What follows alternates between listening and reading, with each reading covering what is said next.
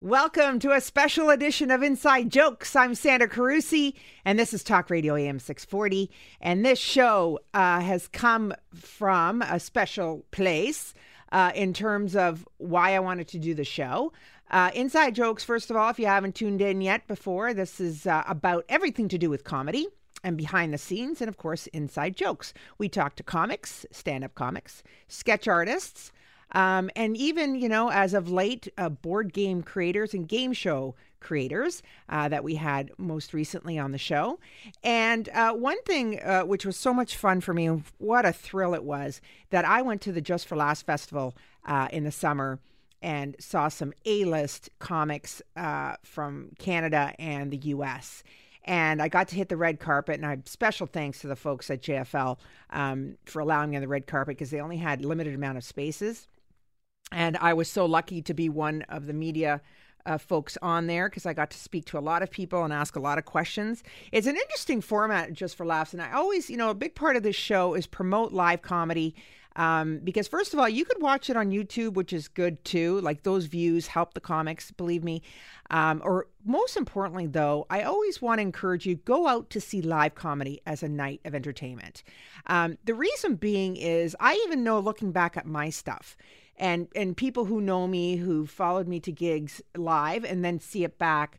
And they say as i see myself is live is totally different. It brings it off the page if that makes any sense. In studio with me of course is my producer vince tedesco. Hello vince. Hello hello and Vince, you and I went on uh, the long weekend, Labor Day long weekend, to the Molson Amphitheater to see the Oddball Comedy Festival. Yes, great comedy festival. Big array of talent there. Right. Amy Amy Schumer uh, was one of the headliners. Aziz Ansari. Um, a lot of stand Nick Kroll. Nick Kroll. I love Nick Kroll. Great. Uh, that see, but can I just let's talk about that for a second? After he he's got lots of stuff on YouTube, um, and all his sketch stuff. But when I saw his stand up, live like that, I had this renewed love for the guy.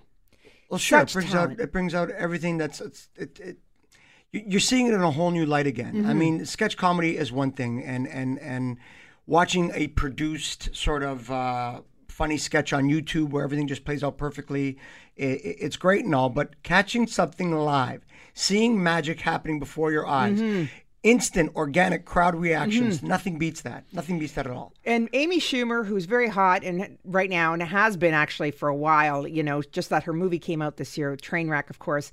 Uh, but she performed at Oddball Comedy Festival, and I remember friends saying, "I didn't know she was performing there," and she was part of the bigger cast that was there.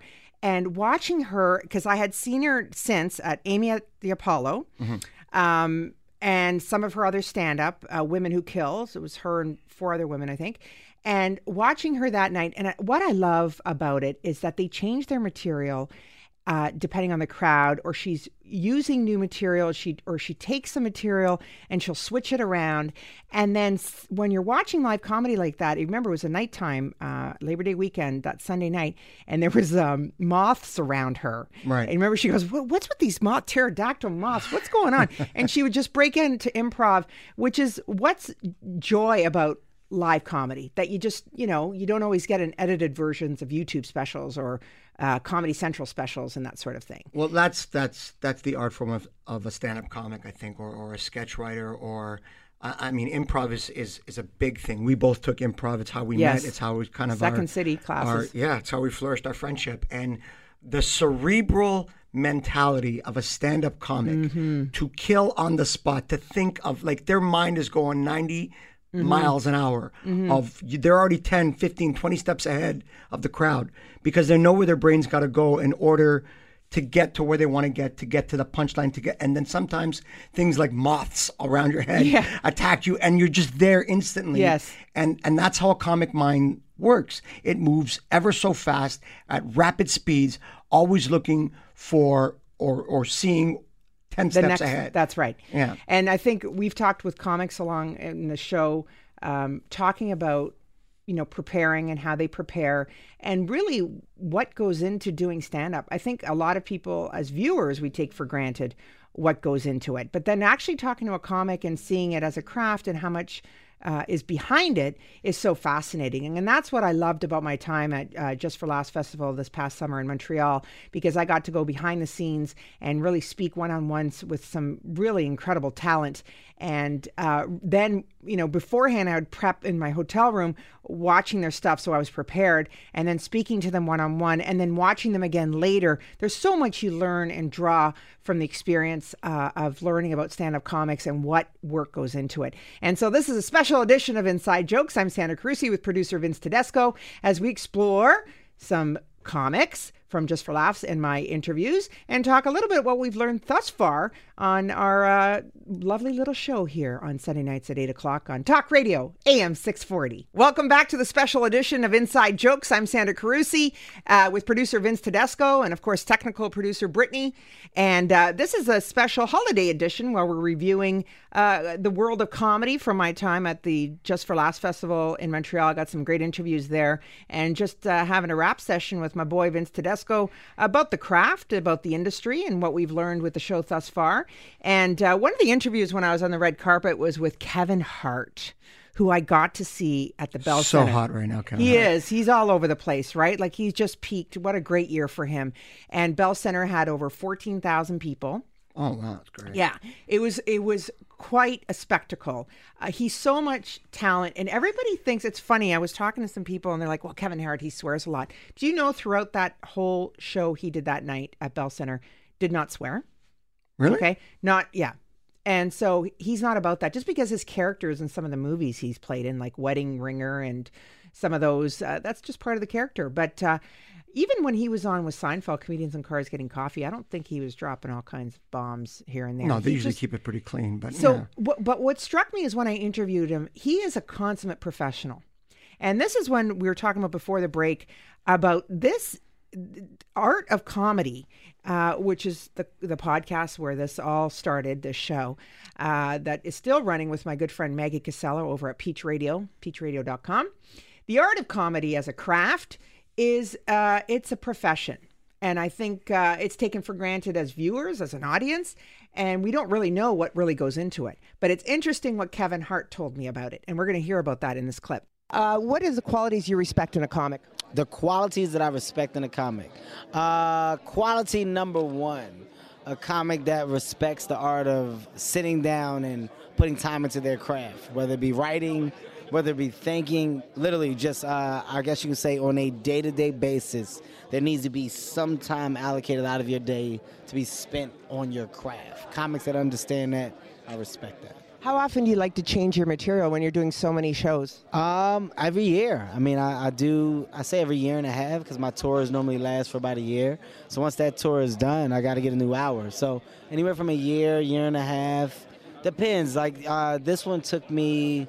This one took me over a year and a half. This one took me close to two years because, let me explain. I put so much pressure on myself. So I said, you know, I had to come back bigger and better with what now. So I needed that material to be right. So I constantly tweaked and changed and turned and moved. And this one was a process. So this one was probably about closer to two years. Awesome time with Kevin Hart and uh, Vince Tedesco, Mr. Producer. Uh, did you hear what he said? It took a year to create material for a show. Well, that goes to show you that no matter at what part of the game you're at, whether you're starting to be a stand up Mm-hmm. or whether you have 15 years, 20 years experience, it's the same process. You got to work at your craft. Yeah. The craft He said every day. every day, yeah. Every day. You got to be writing down notes. Like, t- like I said, the mind of a stand-up comic it never turns off. It's always going. It's thinking 90 miles an hour, and the evolution of a joke, Mm-hmm. as the way Kevin puts it, it needs to be worked on daily, by the hour, by the minute. You think of something. People sleep with notepads by their. Yes. by the Seinfeld dresser. talked about that. Yeah. I do. I have a notepad and I'm starting to actually make voice recordings on my phone finally. I was at Costco yesterday, which of course was a blizzard of activity of material just spewing out just Of course, you, there's so much stuff that you see on a Yeah. day-to-day basis that, yeah, you forget that you write it down. I, I carry my phone sometimes. I think it's funny. You write it down. Mm-hmm. You know, you try to use it again. Well, so with Kevin Hart too, um, he's just again not everything you see. You think he is like you know how I was talking about people just thinks he drops the f bomb and everything else. When you heard that interview, how serious he is about this craft, and you see it on stage. I mean, there was no messing around. What was interesting was when I watched him live at the Bell Center, and he also played ACC here in Toronto, um, is that his opening acts, he had about three or four guys who were. Four guys, open Yeah, act. Wow. I think it was three or four. They had the MC, and then there was either two or three more guys. Phenomenal. Like top notch, right? The MC in particular, just, I mean, when you're emceeing 14,000 people, that's a whole different story. Uh, but anyway, it was all a lot about, you know, making sure the phones are off and everything. We're going to talk about that though. But uh, here's another guy I want to talk, another interview I had, TJ Miller, who is in a show called Silicon Valley. right. Not a household name, but he's, he's booming. He's, he's huge in LA. Yeah, he is. And um, if you see him, you would know him. And uh, he's very well respected, an incredible, impeccable improv artist, Yeah. like you haven't seen. Very and uh, here's my interview with him at uh, JFL Montreal this past summer. What are the signs you respect, uh, or the qualities you respect in a comic? I mean, I think that is part of it is being a good improviser, able to work off the cuff. Because the main, the important thing I think about, um, the important thing I think about stand-up is that it's alive. So much of what we consume in terms of culture and entertainment is not live. You're not sharing it with the person who's creating it or the artist or whatever you want to call it. In my case, the toddler-bodied con man.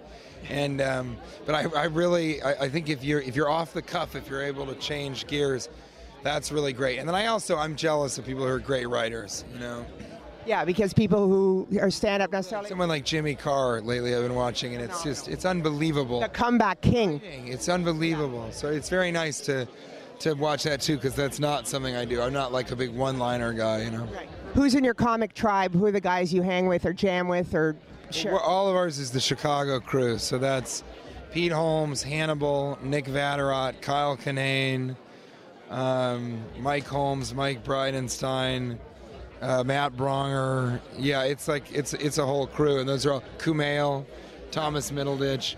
Those are all people we all came up in the Chicago scene. So we try and keep it pretty close there. Final question: What's your dream gig? You know, I was seeing a Woody Allen movie the other day, and then I realized that's not the case at all. That I would much rather be in a Coen Brothers movie because they're so funny, and they're so funny in very different ways. So, especially doing the Big Lebowski tonight, we've been thinking about that a lot lately. I'd love to do that, you know. Or, uh, as of late, I thought it'd be interesting to play Andy Warhol in some movie or short film. Yeah, I would like that. The incredible TJ Miller. I just loved meeting him. He's so much fun. What an incredible sketch artist. I also saw him at JFL 42 here in Toronto. I went to see him at the Queen Elizabeth Theatre, Vince. And um, talk about the improv. You know what I liked about him? He just talked right off the top about sponsors. And I love that. He gets the show business part of that. and one person who really knows that well is Andy Kindler. And he, uh, I have an interview with him we're going to hear from, and also the magnificent, my favorite, and a guy you know, Sebastian Maniscalco. Love him. That- Awesome. that's all coming up on the special edition of Inside Jokes on Talk Radio AM 640. The very special edition of Inside Jokes. I'm Sandra Carusi with producer Vince Tedesco. Hola. Andy Kindler. He is like, he does the annual State of the Industry address at JFL every year. He is so respected amongst comics. You would know him. You don't know his name, audience, but you do know him. He was on um, Everybody loves Raymond. Everybody Loves Raymond. Regular on Letterman. Yes. Uh, yeah, typical little Jewish Stand-up. comic. Yeah, with the glasses and everything else. And he uh, he's coming up. He tells me all kinds of stuff in this interview with Andy Kindler. One thing you're most famous for is, oh, amongst many things, is talking openly about the predictability, uh, predictability of comedians. Yes, um, I have. A, that's one of my pet peeves. Well, if you can predict where they're going, then it's not a surprise, right?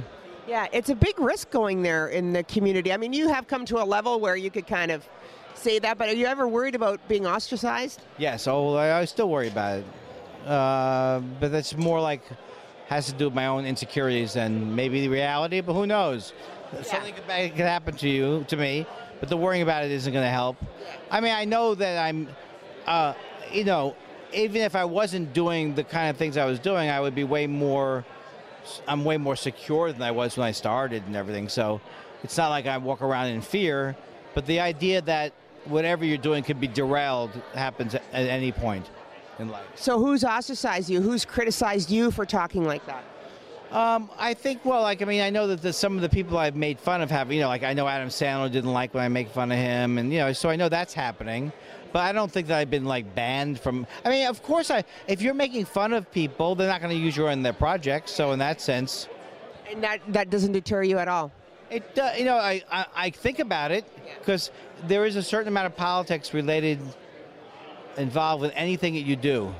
There's a certain amount of politics, and that's a good thing sometimes. So I'm always, in a way, like, you know, trying to not currently bite the hand that feeds me, or you know, I'm not doing it in a, uh, a way that's uh, deceptive. Limiting. Oh, yeah. Deceptive. Yeah, you're. I'm just trying to be. You can be. Anything that you do could be self-destructive in the in the right, and I have a tendency towards that. I think that this it's a metaphor for a, a comic in general. Being in front of a room of people, you might alienate the audience themselves, so it's no different. Like, That's true. Uh, the only difference would be that most comics would not don't go to the areas I go to because they know it's almost like an unwritten rule. well, sometimes though, they want to be an artist and they don't care about the audience. What do you feel about that? Well, that's good, right? For the comics who want to be artists and don't care about uh, the audience. Well, you're saying, uh, well, I don't know. I mean, the way you're phrasing that sounds negative. So that's like someone who's thinks they're better than the audience or something. No, I think I, I guess the question is, and I and I don't want to bring an intonation to it. uh, There's two ways of doing things. Some comics really pander to the audience and want to make sure, and others will say, "Well, this is my material. If you don't like it, if it's too blue, it's too bad. You leave, not me." Right. Uh, uh, everything an artist does, anything a comic does, it, it always depends on on their what's going on with them. So if they're if what they're presenting to the audience is more about their own hostility, then that's not funny.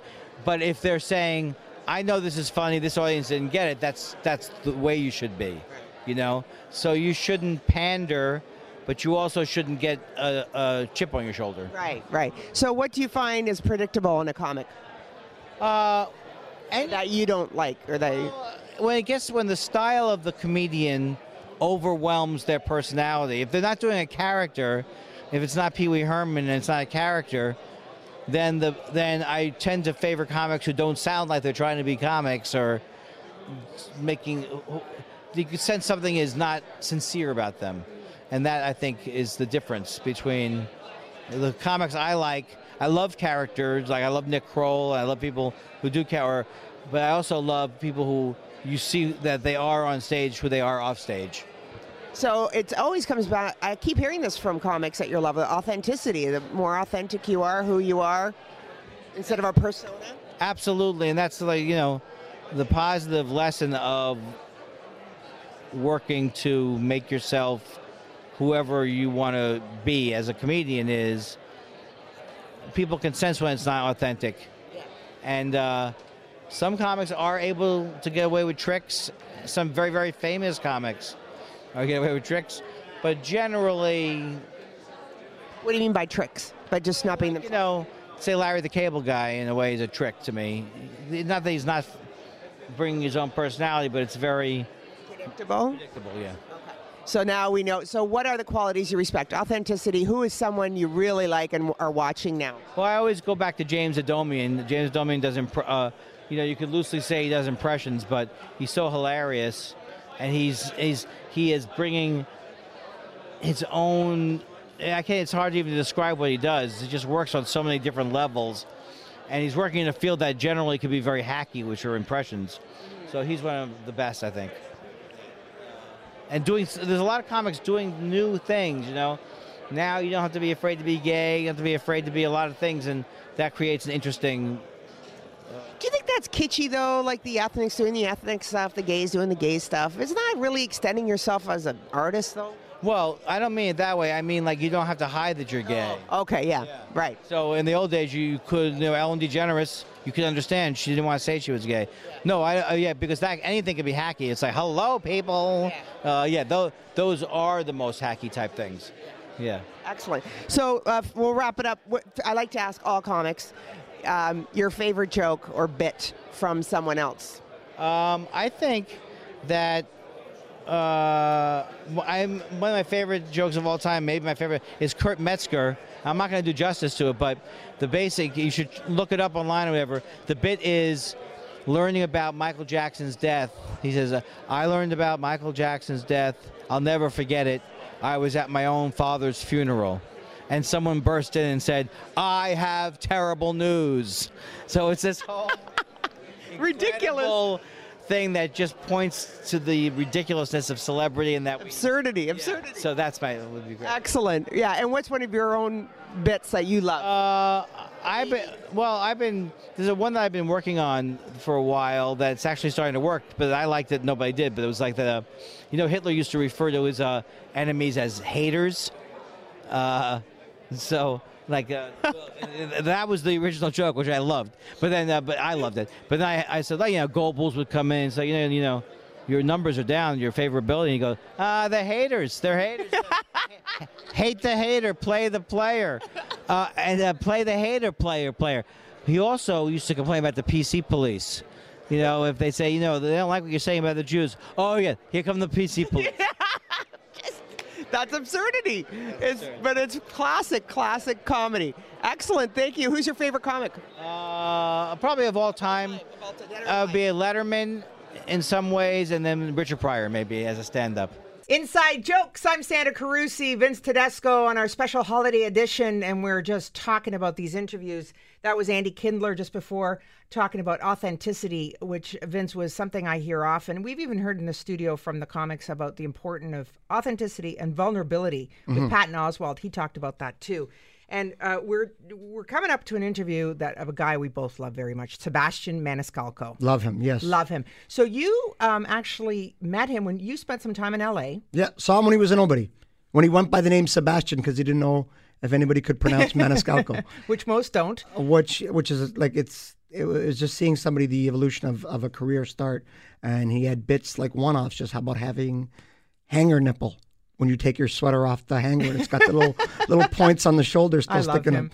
So He- what what about the waiter thing when he worked as a waiter? yeah he mentions that in his clip as well uh yeah he, I, we, we because you told me about it happened. we so saw it up- live. He's like, this table thinks I'm serving bread. And he came up on stage and he was in full waiter garb with the apron on and he did a five minute set, knocked it, killed it. People were just laughing because he was So dressed wor- like a waiter. He was working in a restaurant and then he ran across the street to do a set at a comedy club. He had a one shot gig, got to do a five minute set. He took it and he told the table he was getting bread. Our boy Sebastian Maniscalco. Do you often uh, target your material based on the audience?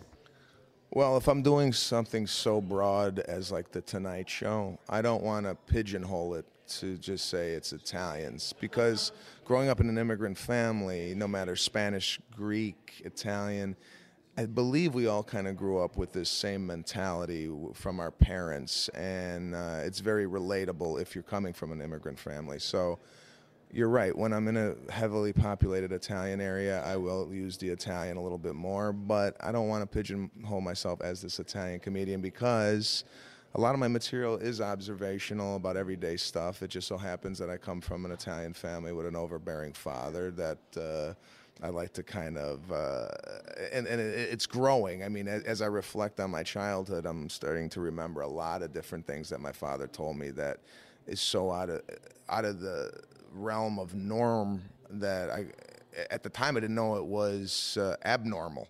But now, as I walk, I go, I can't believe what he was telling me. But uh, it's it's good for comedy. I do a whole bit of my mom and I imitate her to a T. And so a lot of people say to me, you know what, Sandra, and they're Greek and they're Ukrainian, they go, that, could be my baba or that could be my grandma, that could be mine. Do you get a lot of that? Do people from other ethnic backgrounds kind of identify with you uh, because of that? Yeah, I had some Russians come to the show the other night, and they're like, "Man, we grew up in the same house. I feel like you, you know, you're my brother." So, yeah, definitely a relatability there that people are gravitating towards, and uh, no matter where you come from, you know, we all had parents, we all grew up in this kind of environment, and yeah, a lot of people are relating to it. Yeah, it's definitely an art, um, though, uh, because I interview a lot of comics, and they won't skew to a particular. They're just do their shit. They don't care about the audience.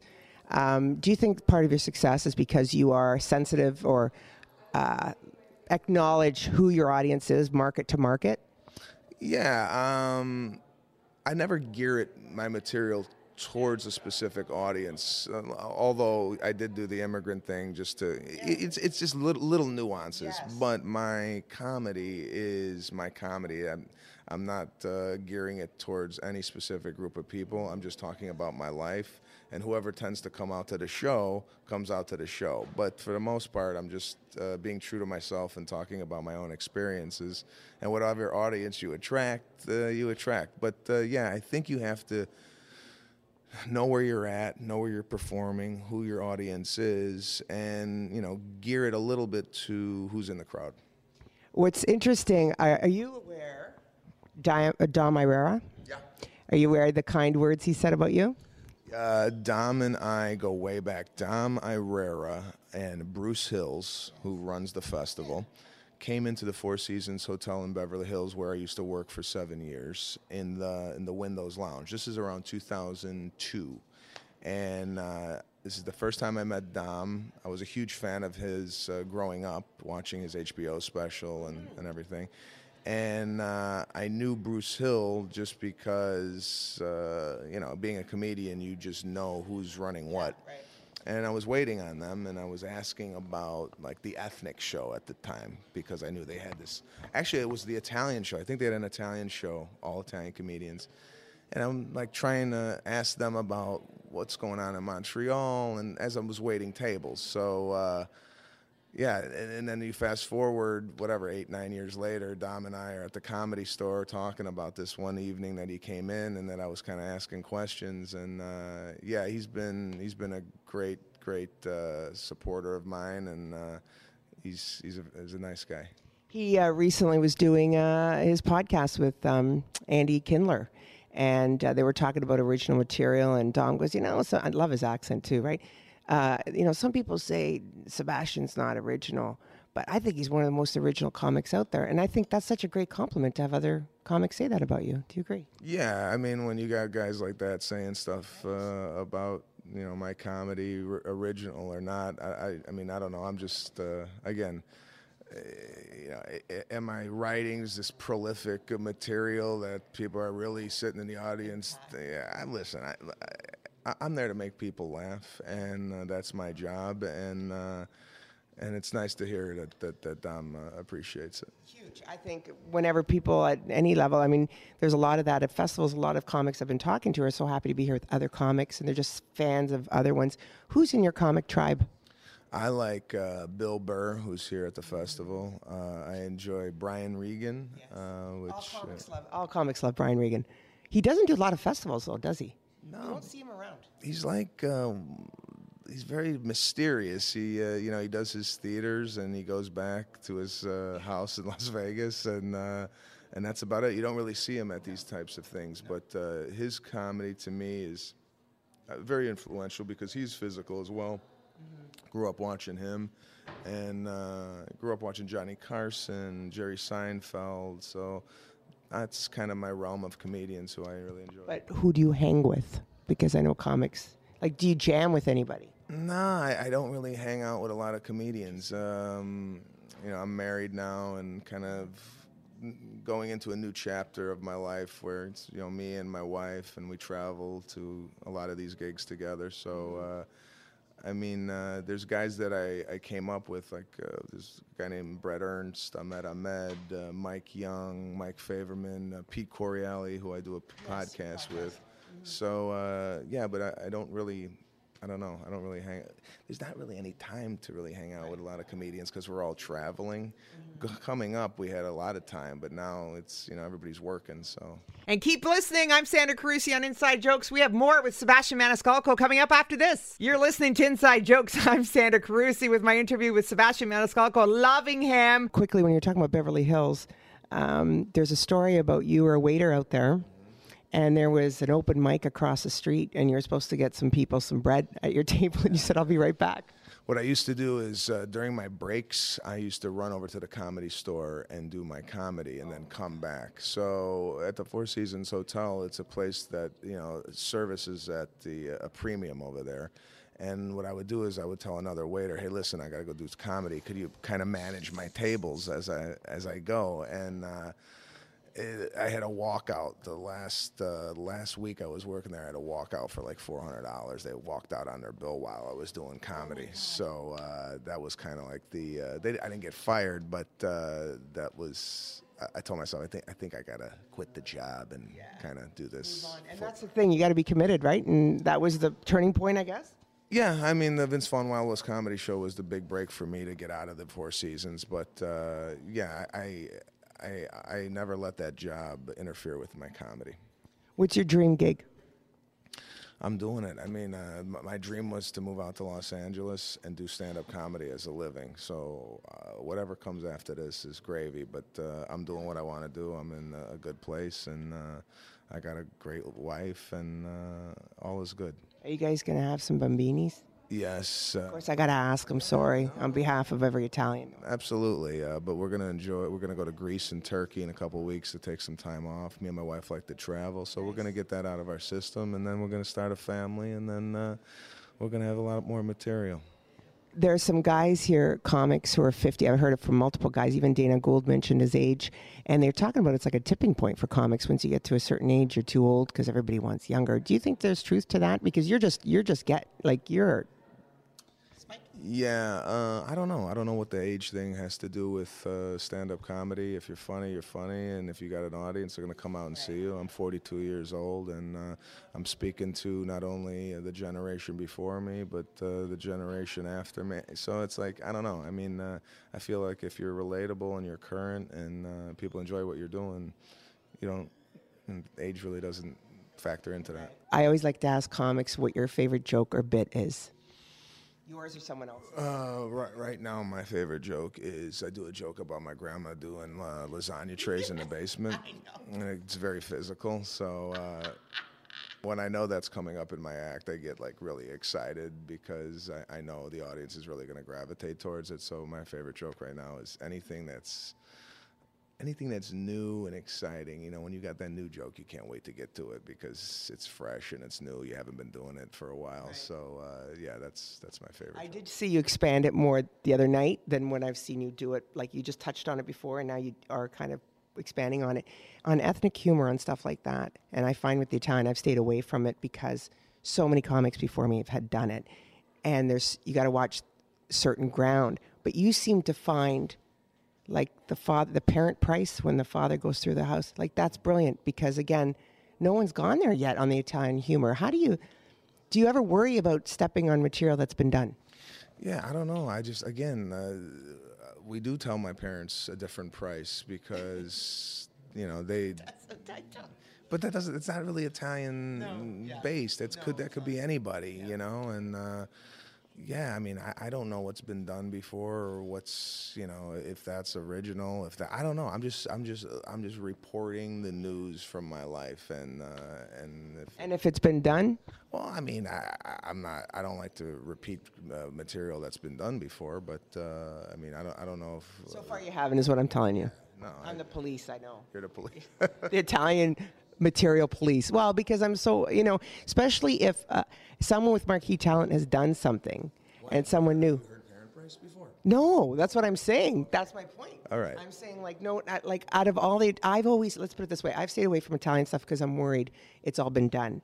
But then you managed to find stuff, and you up the ante on it, going, how did I not think of that? Like when you did it, I like there was people falling down. There was just so you know. Are you ever? I know like with the lights, it's hard to see the audience. You could obviously feel it. Your improv skills are phenomenal. Do you have a background? Like I mean, opening uh, the other night, there's people with signs in the front row. What? that show. That yeah. Well, right away I saw the the signs and. I don't know. I tend to just react to how I feel at the at the time I, I see that stuff. So the people made signs and they brought them to the front row, and right away I, I was I was commenting on that because if I was out and about in my everyday life, I would be commenting on things that I see in my head. But now with the microphone, I just get to to say it, and then and. Uh, and that was the night where the people came through the through the light, yeah, yeah. the spotlight. So when things like that happen in the show, sometimes they're comedy gold because you don't even know what might come out of your mouth. So uh, yeah, I just I think comedy gold of that show is when the woman in the front row was trying to take a picture and you went right in her face. Uh, but then you took the mic stand and you used it like a selfie stick. And uh, you own that joke now. There's no other comic who could use the mic stand as a selfie stick. You know that, right? Are you aware? Like that's. I don't know. I don't know. I don't know. I like when I did that. I've been doing that for the last maybe four or five months. The selfie stick. I mean, that, that's part of kind of. It, it- yeah, it comes in and out of the act, and sometimes I'll save it for a moment like that because there'll always be someone either trying to video or trying to take a photo. And it's a bit of a distraction because she had the, flash and the light. Yeah, when I saw that, I'm like, oh, this is a perfect opportunity to, to weave in the stick, and uh, and it worked out well. And that was our guy, Sebastian Maniscalco, with more coming up on our final edition of Inside Jokes for 2015. Stay tuned. And we're back on our final episode of 2015, final segment with producer Vinny Boombats Tedesco and special guest who popped in just for this segment, Frank Spadone. Yes, hello. You're the best, Frank. We were talking to oh, Sebastian thanks. Maniscalco. That was my interview from JFL. You were at JFL. I missed you this Yeah, year. we keep missing each other. It was a good year at keep JFL. missing me everywhere. it's like you're avoiding me. and that is, you know, when people hear this back to back, it sounds like you're Sebastian. Uh, and I haven't even heard him in a while. You do great physical comedy too. I was talking to him about it. You're Yeah, phenomenal. I, I, you know, it's a natural thing. I don't know if it's maybe the Italian thing. You know, we're used to talking with our hands, and it just goes right through our body. You know, it it- could I be think that's that. 100 percent the reason. Yeah, My, my wife appreciates my physical comedy. Ba-dum-bum. Bang. Um, so I wanted Frank on because we're promoting our show. I'm opening for you guys January 24th at Markham Theater uh, with Angelo Tsarouchas. I can't wait. It's gonna be a blast. Tickets almost sold out, so please get them at markhamtheater.ca. Yeah, they're going fast. They're going fast. The final show of the year. I want to thank so many people. Um, this show, for my good listeners, if you don't know, I've been battling uh, health issues for 18 months, and I used comedy as a way to get over it. And um, and the issue would be cancer. Yeah, I just played the C card. So You're, tell your friends. You're, you're so awesome. it's how I got on the We- bill, Frank. we wish you the best of luck, honestly. And I'll I, live till January 24th minimum. That's. That's it. Hey, Yeah, make sure you're around for. she's done. Hey, make sure you're around for the show. okay, don't do this to me now. This is how you fight cancer. You laugh it Sand will off. show up on stage with an IV in the trunk. and the- That's okay. I'll help you out. Vince Vince had his battle with throat cancer. That's why we we make the C jokes a lot. Well, hey, yeah, as a cancer survivor myself, man, that's the best route of comedy. What's interesting is why I wanted to play Sebastian, why I have Frank here, is that I would look at clips of these guys when I was in chemo. And when Sebastian's special, Aren't You Embarrassed, came out on YouTube, I actually sat with an IV drip at chemo watching it and laughing. And other chemo patients go, I want what she's having. Because I was laughing during chemo. That's some sambuca in that drip over there. like we you. had on our Yeah. last show. Oh. And so I want to thank um, the people here at Corus Radio who who gave me this as a lifeline. Um, Scott Guest, uh, Nathan, our new PD. I love you. You have that new PD smell. Me Mm-hmm. like a long time. uh, Matt Dawson, Chris Sysom, who hired me at Corus many many years ago. Uh, it's your fault actually. Uh, so everybody can get mad at you. and uh, Mario Cicchini, our president, and our CEO Doug Murphy. Yeah, I'm thanking everybody because you know what? They're all on my celebrity list. And our comic RX. It's about holiday traditions for the holiday season. One of my favorites here with his new show, Mr. Jim Gaffigan for our comic RX. Big holiday tradition, fruitcake.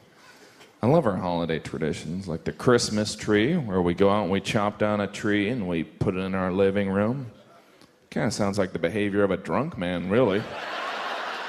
Some woman wakes up, honey, why is there a, a pine tree in our living room? I like it. We're gonna, we're gonna, we're gonna decorate it for Jesus. Uh,